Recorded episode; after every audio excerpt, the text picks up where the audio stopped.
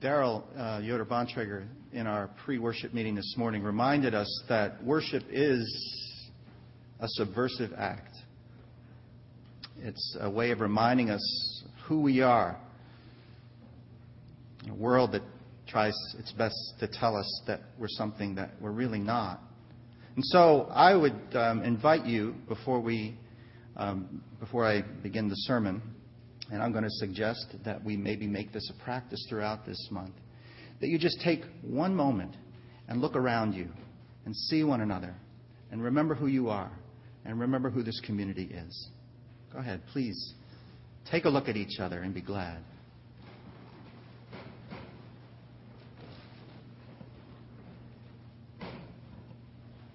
We are the body of Christ. I also want to recommend a book to you. Much of the, um, well, let's just tell the truth. All of the historical background material you're going to hear this morning in the sermon is based on material from this book. It's called Colossians Remixed Subverting the Empire. Um, it is available in the church library. I really recommend this book to you um, for your reading. It will, um, I hope, be as enlightening to you as I feel like it's been to me. So credit where credit is due. Uh, that's by Brian Walsh and Sylvia Keesmaat. Well, for the past few years, I've struggled to understand how our faith in Christ defines us and shapes our behavior. I've talked about this before from this pulpit, wondering aloud how George W. Bush and I can both claim to be followers of Jesus and yet behave so differently. How he can participate in regular Christian worship and still advocate war and torture and trade policies which create and sustain misery around the world, even as they benefit us and our corporations. While I participate in Christian worship and come out a pacifist and believe that we're going to be judged as a nation based on our care for the poorest among us, and that I'm ashamed by the effects of global capitalism run amok. We both claim to be followers of Jesus, and yet we behave in dramatically different ways each claiming to be guided by the Spirit and the teaching of Jesus. And I confess to not knowing how to make sense of this except to say that he is wrong and I am right. But that doesn't get us anywhere at all. It's a conversation stopper. And it really doesn't do anything to resolve my struggle. Now, I know that comparing my faith journey to that of this president or any president is an apples and watermelons sort of comparison. His life his impact, his importance, his power, and the pressures that he faces. And the challenges that he faces are much, much bigger than mine. And picking on any political leader is easy.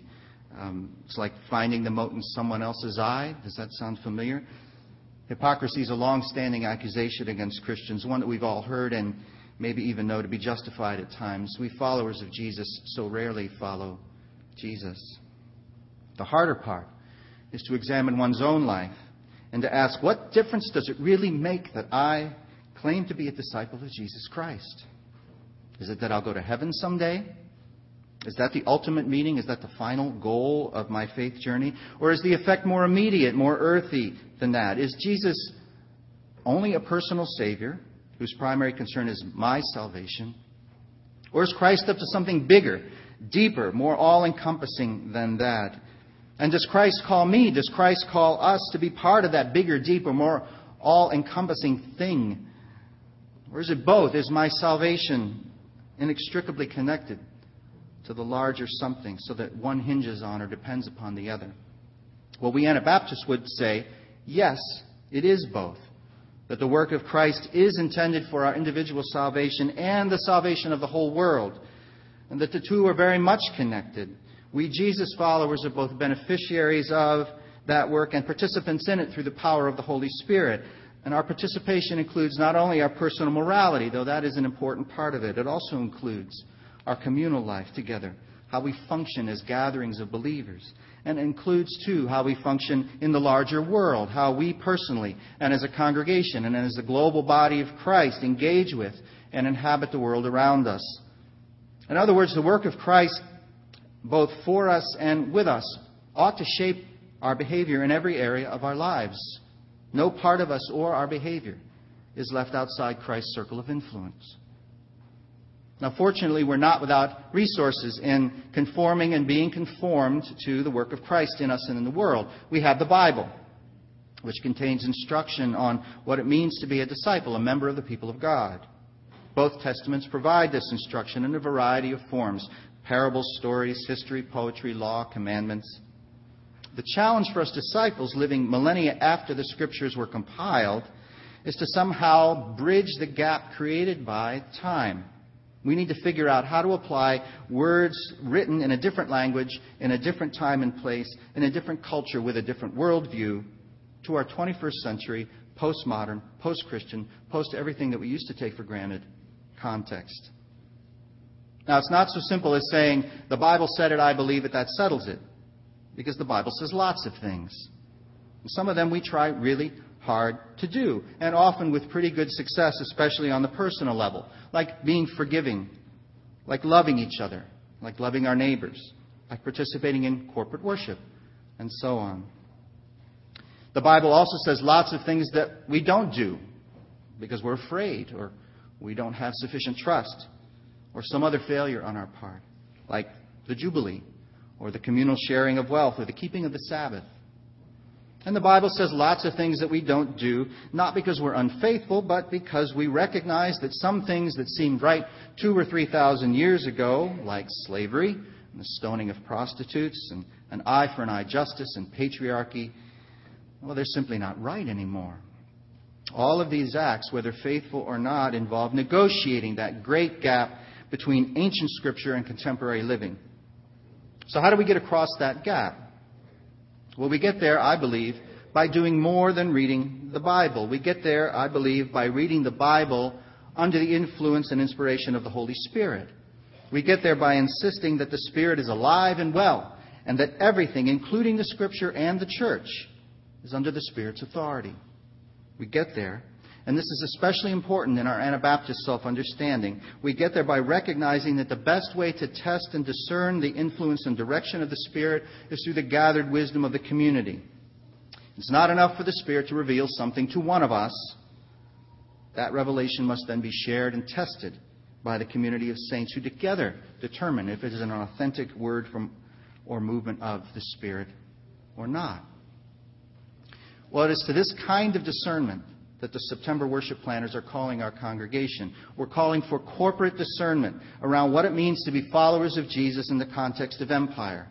What does it mean to be a follower of Jesus in the 21st century United States? What does it mean to be a follower of Jesus in the global economy? What does it mean to be a follower of Jesus in a nation which claims to be Christian? What does it mean to be a Christian in the most powerful nation on earth? And what does it mean to be Christian when that most powerful nation is governed by people who seem willing to go to any length to ensure our lifestyle and security, to do what we ask them to do? Well, these are the kinds of questions that we'll be raising this month, not so much with the hope of answering them, although we will certainly have opinions and even convictions to share, but more with the hope of stirring us up to some serious conversation, which will, I hope, lead to some serious evaluation of what it means to be a Jesus follower, which will, I pray, lead us to becoming ever more faithful, both individually and as a congregation. Now, let me say right from the get go that this quest will not and probably should not be easy, and not just because we may be provoked to disagreement and even anger, not just because we may cross the lines of polite conversation here and there and insist that it's way past time to cross them. Not just because Pastor Sue and I, or those sharing their personal testimonies, may worry about being wrong or being or offending somebody, although we are Mennonite enough to worry about those things.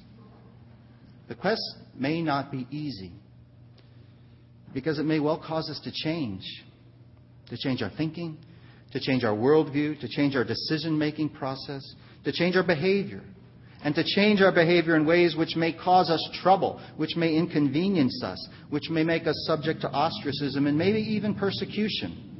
To change our behavior in ways which our neighbors and fellow believers may perceive as being peculiar, unorthodox, unpatriotic, and subversive. To change our behavior in ways which may, which may put us for the very first time in touch with what Jesus meant by the cost of discipleship and the taking up of our cross. This frankly scares me silly. I like my life pretty much the way it is. I like my church pretty much the way it is. I do like to complain sometimes, probably more often than I ought, and critique the government and those parts of the church which seem to me at least to be its lackeys. I like to distinguish my kind of Christian from that other kind, whether the vapid or the rabid. I like being part of a congregation which is not afraid to get its hands dirty by picking up after the excesses of our political and economic policies. I mean, isn't that enough? At least we're not just sitting inside some private fortress waiting for the Lord to come rescue us from the pagan hordes. We're doing stuff. We're doing good stuff. Stuff that puts us a little bit closer to what Christ came to reveal. But, and this is what I worry about, once I say something from this pulpit, I'm stuck. I'm committed. At least I hope so. I hope that you will hold me accountable for what I say up here, not just today. Um, that you will insist that I be part of our communal discernment, that you won't either agree automatically or dismiss me out of hand, that you won't let me off the hook, even as you, I trust, don't want to be let off the hook. Whatever happens, whatever this month of worship leads us, I expect there to be there at the end with all of you beside me. Whatever change comes, let it come not because the preacher said so or because the worship planners really hoped so. Whatever comes, let it come as a result of theological and spiritual ferment within this faith community. Let it be the result of a deep reading of Scripture, a deep reading of our context, and a deep listening to the voice of the Holy Spirit as that Spirit speaks to us and through us. That, dear sisters and brothers, was a mighty long introduction. And I didn't even say the word Colossians yet. Colossians. There you go. Well, the world in which Paul lived and wrote, the world inhabited by the small gathering of believers in Colossae, was a world dominated by the Roman Empire. No big surprise there. We all know that it was in the reign of Caesar Augustus that a decree went out that all the world should be taxed. All the world. Now, there's a clue right there, though I admit I never noticed it before. All the world. In other words, all the world under Roman rule. In other words, as far as Rome was concerned, there was no other world than the world they ruled. They ruled over the whole world. Do we catch just a whiff of arrogance there? A whiff of power, a whiff of deity in that little phrase, all the world. Well, I think we can be sure that Luke's first readers did, and, and Paul's did too. Now, what we're about to do with the book of Colossians could be done with any biblical text. That's kind of the point of the children's stories that we'll be hearing through this month, is that empire is all over the place in the scripture. It provides the backdrop for the biblical story. Empire forms the backdrop to the story of God's people.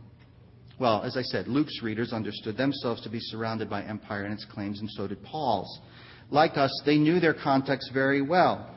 So well, perhaps, that they took it for granted. So well that the signs and symbols and facts of Roman rule might have been invisible to them, like a Coke sign or a Nike swoosh has become to us.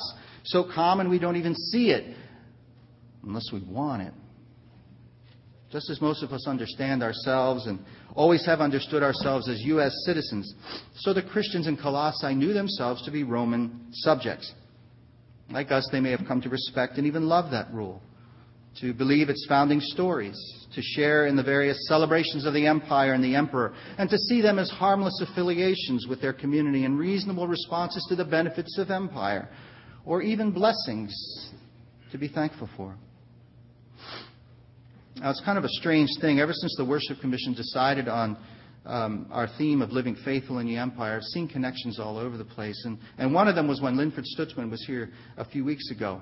I noticed that he used the word empire several times in describing both the world of Paul and our own world. And one of the things he said that really stuck with me was that Romans built their temples and their shrines to their power in very prominent places in the community so that they would be the first things you would see when you entered the city, and they'd be the last things you'd see when you were leaving.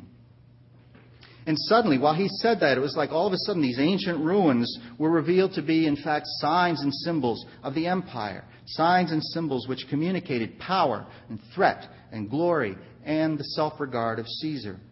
Those outsized buildings set in prominent places communicated that Caesar was larger than life, godlike, all powerful, capable of blessing or destroying entire nations, and insistent on being the only game in town. You paid your respects, you bow down, you offer your wealth and your talent and energy, you give your sons to Caesar's armies and your daughters to Caesar's temples, you worship Caesar, and all would be well. You resist Caesar, you be uncooperative, you offer your allegiance to some other god, you engage in anything which could be seen as subversive or undermining the rule of Rome, and all could be really, really bad. We need only remember what happened to Jerusalem in 70 AD to understand what it meant to resist the empire. No stone left unturned. No stone left unturned. Even the temple was destroyed, leaving no doubt that the only true God was Caesar. Now that's the iron fist, the crude reality behind the lovely temples and the awe inspiring architecture. Perhaps even more important was the velvet glove, the blessing bestowed on the nations by virtue of being part of the Roman Empire. The Pax Romana, the peace of Rome, was more than just a marketing ploy, it was the real thing. Petty tyrants across the empire were subdued by the empire's armies. Rebels and brigands, pirates and outlaws were held in check by Roman might. In fact, one could argue that people were better off under Roman rule than they were before. Now, there was a cost for such peace and security taxes, for example, the reverence due the empire, emperor, uh, participation in rites and festivals in Caesar's honor, cooperation with Rome's emissaries, and so on. For many people, small price to pay for the peace and security that came with Roman rule. And so a myth was born, a story of the beneficent Caesar whose strength kept chaos at bay whose generosity made even the deserts bloom. All good gifts came from Rome. Security, peace, and prosperity were the benefits of being part of the empire. Who needed some other God when Caesar provided all your needs? Now, not everyone benefited equally, to be sure. Slaves and women and children occupied the lowest rungs of the Roman hierarchy. They were property to be bought and sold and treated as their master wished. Wealth is concentrated in the hands of the few and flowed upward. The poor stayed poor unless they were somehow able to find a wealthy benefactor to rescue them in exchange for lifelong service.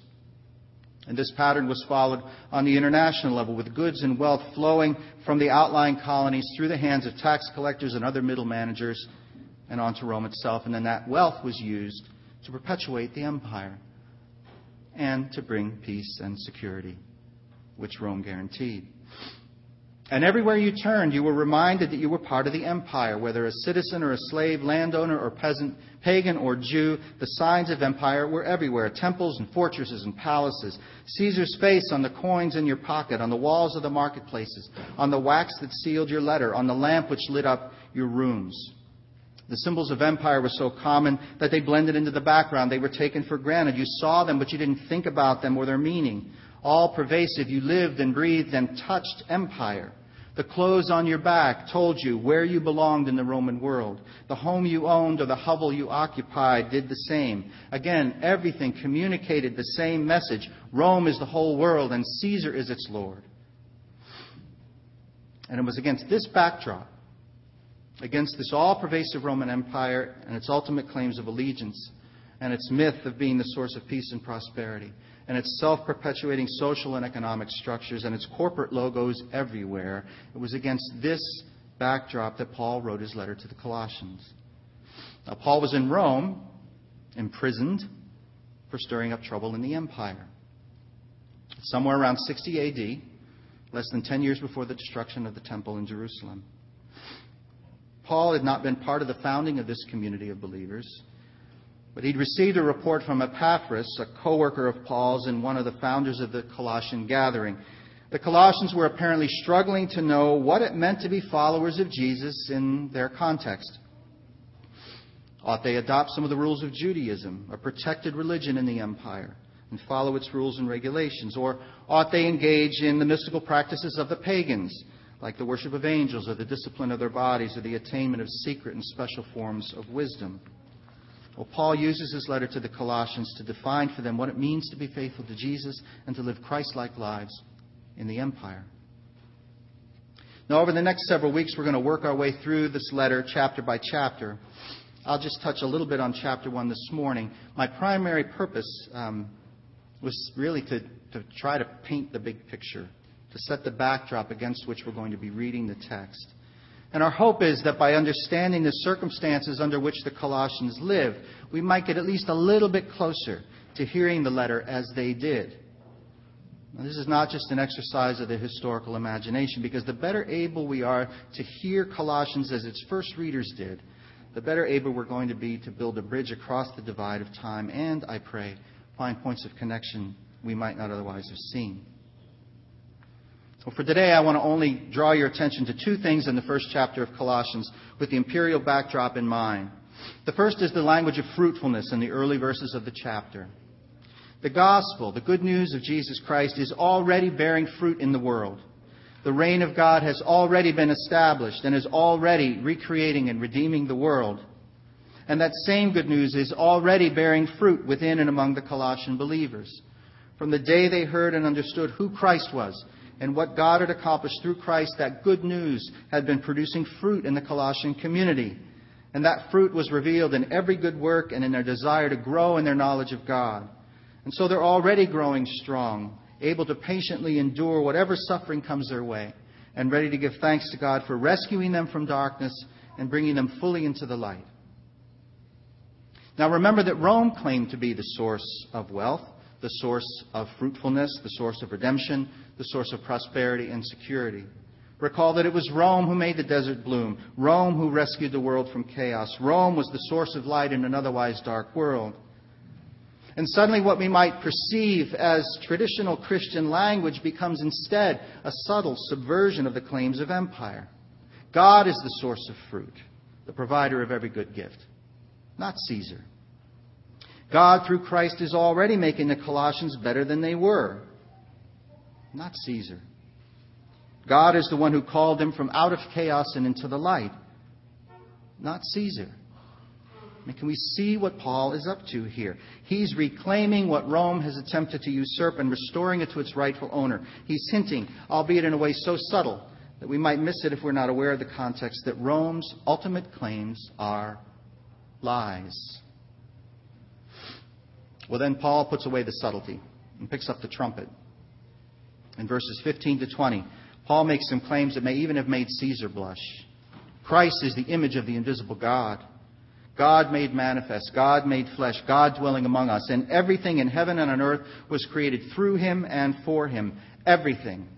Nothing exists in time or eternity which does not have Christ as its source, including the powers of this world, whether invisible demonic powers or visible structures of human power like the empire itself. They too, whether they know it or not, were made through Christ and for Christ.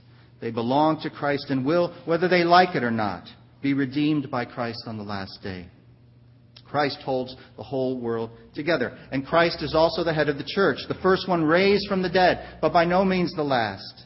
And through Christ, God was pleased. Note, note the tense. This has already happened. God was pleased to reconcile all things, whether in earth or in heaven, by making peace through the blood of the cross.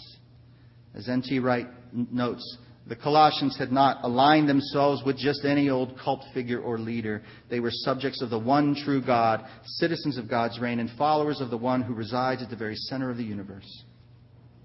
Now, again, recall all those claims made by the empire and the emperor. Notice here that Paul does not subtly subvert those claims, he rips them down and reveals them to be nothing more than lies. Whether the emperor knows it or not, it is Christ who rules, Christ who reigns, Christ who brings peace, Christ who holds the whole world together. And whether he likes it or not, even the empire belongs to Christ and will be redeemed by Christ like every other child of God from the beginning of time to the end. The empire may lay claim to Israel and the world. But when our eyes are opened by the truth of Jesus, we know that claim to be false. And with that knowledge, everything, everything is called into question. And with those cosmic claims firmly stated, Paul sets about telling the Colossian Christians what it means for them to live faithfully in the empire. Well, I believe that we too are called to live faithfully in the empire. American power is a given in our world. Our national myth tells us that we are the greatest, strongest, and best nation to ever have graced the planet. All the other nations tremble in fear of our might. Our allies do our bidding and offer their support in exchange for our blessing. Evil dictators fear our wrath, and it is only our military prowess which holds back the advance of chaos. We are the last best hope of humanity. We are a city on a hill. Our colors don't run. Our flag is a beacon of hope to the world. We need no allies when the cause is just, and we swallow whatever lies and half truths are used to justify our military adventures, and we swallow them easily because we know deep in our hearts that we would never intentionally do harm. We are America, after all. I mean, this is the story that I at least grew up on. A story that is deeply embedded in our self understanding as a people. We're the good guys, the white hatted cowboy who only fights when he has to, and only then to right an injustice and save the town from evildoers. While there may be good guys elsewhere, they look to us for guidance, for leadership, for the setting of the moral compass. The signs of our strength are everywhere, with every public building and business flying the flag, every coin sporting the face of a former president in the name of God in whom we trust. And right alongside those signs are the signs of our prosperity, with corporate slogans and symbols on our clothing, our cars, the food we buy, and on our TVs, phones, computers, public schools, and highways. The wealth of many nations continues to flow into the United States, even if not so robustly as it once did.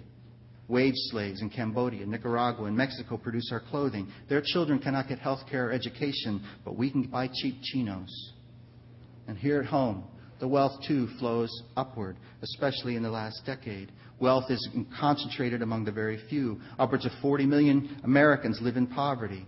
The children of the poor are exploited by corporations, underserved by our educational system, imprisoned by the legal system, and sent off to die in order to prop up our lifestyles and security. It seems apparent to me that our circumstances, our context, are quite similar to that of our ancestors in first century Colossae. We live, for all intents and purposes, and whether we want to admit it or not, we live in the empire. And so I believe our mission is the same as theirs to learn what it means to live faithfully to Jesus Christ in the empire. Now, there's one striking difference between the ancient empire and our own. Rome was thoroughly pagan. The Christians were a tiny and oppressed minority meeting in house churches across the empire. They were considered peculiar at best, maybe subversive at worst. But overall, they were a minor irritation in the empire. They were never really a threat, and certainly not a significant influence for the first several hundred years of church history. The Colossian Christians were a small group of oddballs, trying to be faithful in a culture which did not appreciate nonconformity a culture suspicious of any group claiming loyalty to anyone other than Caesar and his empire. We, on the other hand, live in a self proclaimed Christian nation. We're the furthest thing from being a persecuted minority. We have a Christian president, Christian legislators, Christian judges, Christian media. The Christian right remains a significant player in national politics. The content of our political course, discourse is moral and even theological, with candidates from both sides attempting to explain their positions in terms of their personal faith in Jesus Christ. We sing God Bless America. Our presidents and newscasters sign off with the words God Bless America. And even our wars are described in theological language as the fight between good and evil. Everything from our economic policies to our military strategies to our belief in the free market are claimed to be founded in God's plan for human freedom. Now, in its extreme form, of course, we can easily identify the idolatry and all the rhetoric of God and country. We can easily see through the administration's claim to be serving the, war, the, the Lord uh, in, in, Iraq or to be following biblical principles when cutting taxes for the wealthy. Uh, that kind of thing we can spot a mile off and so resist its nonsensical call. If anything, I think we maybe risk not taking it seriously enough because it's so transparently wrong. And we need to remember that many, if not most, of our sisters and brothers in Christ don't see anything wrong with it at all. But like all such powers, our empire also is capable of subtler forms of temptation. We may not buy the, the, the rhetoric of God inspired warfare, but we buy an awful lot of other stuff. We carry in our bodies the signs of empire. We listen to the imperial voice on our radios and televisions. With the empire, we call our lifestyles blessed and forget the cost to people around the world. Faithful living is not just about resisting the military or picking the right candidate or giving the right gifts. Faithful living as Paul understands it, means living as if Christ is indeed everything Paul claimed him to be. It means living as if every choice, every decision, every plan, every goal is to be held under the lordship of Jesus Christ. It means stepping back far enough from the daily routine to begin noticing the imperial product placement everywhere we turn and learning to not only turn away from it, but to actively and prayerfully resist its many attempts to form us into good citizens of the empire.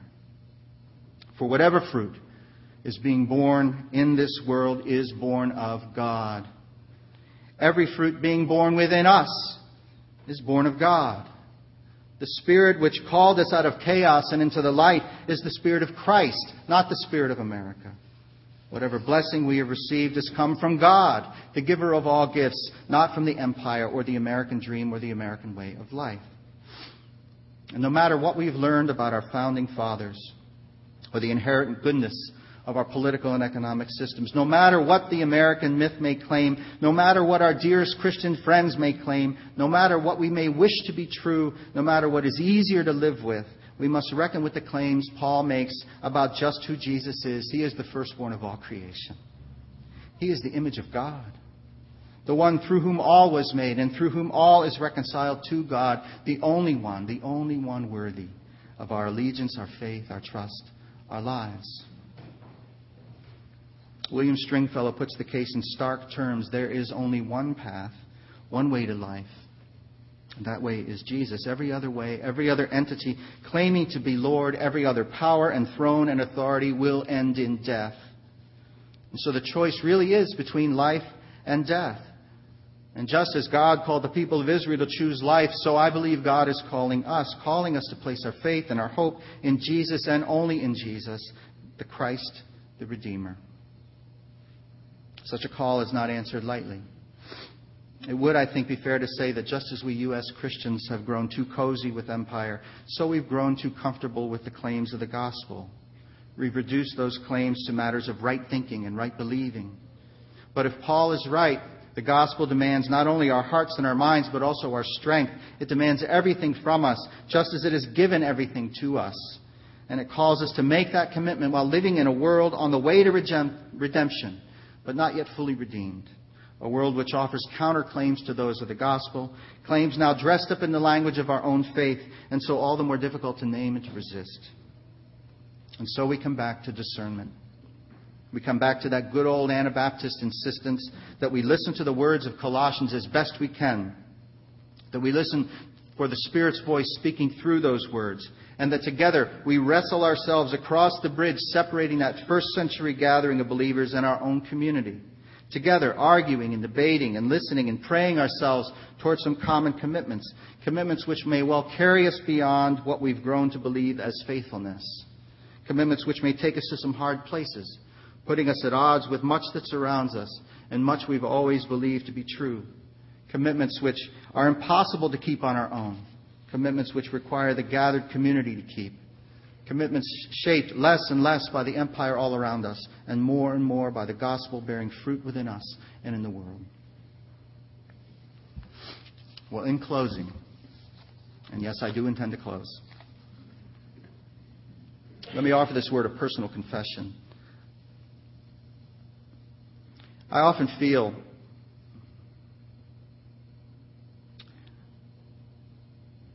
I often feel as though my faith hangs by a thread. I struggle with the meaning of Jesus. I wonder what difference he makes. It's a struggle made all the harder when I see his name so closely linked with what seems to me to be empire thinking, idolatry. I sometimes worry that it's all a game, a sham, a pose that we take in order to reduce our fear of death. I ask myself how our community really differs from the Rotary Club or, or the Elks or some other well meaning and generous collection of folks. Now, I don't think or feel all these things all the time. I'm, I'm, I'm okay. I'm okay. But I confess that I sometimes do. And I make this confession to tell you uh, how important these questions of faithful living are to me personally. I'm not asking for you all to agree with me just to prop up my faith. Please don't do that.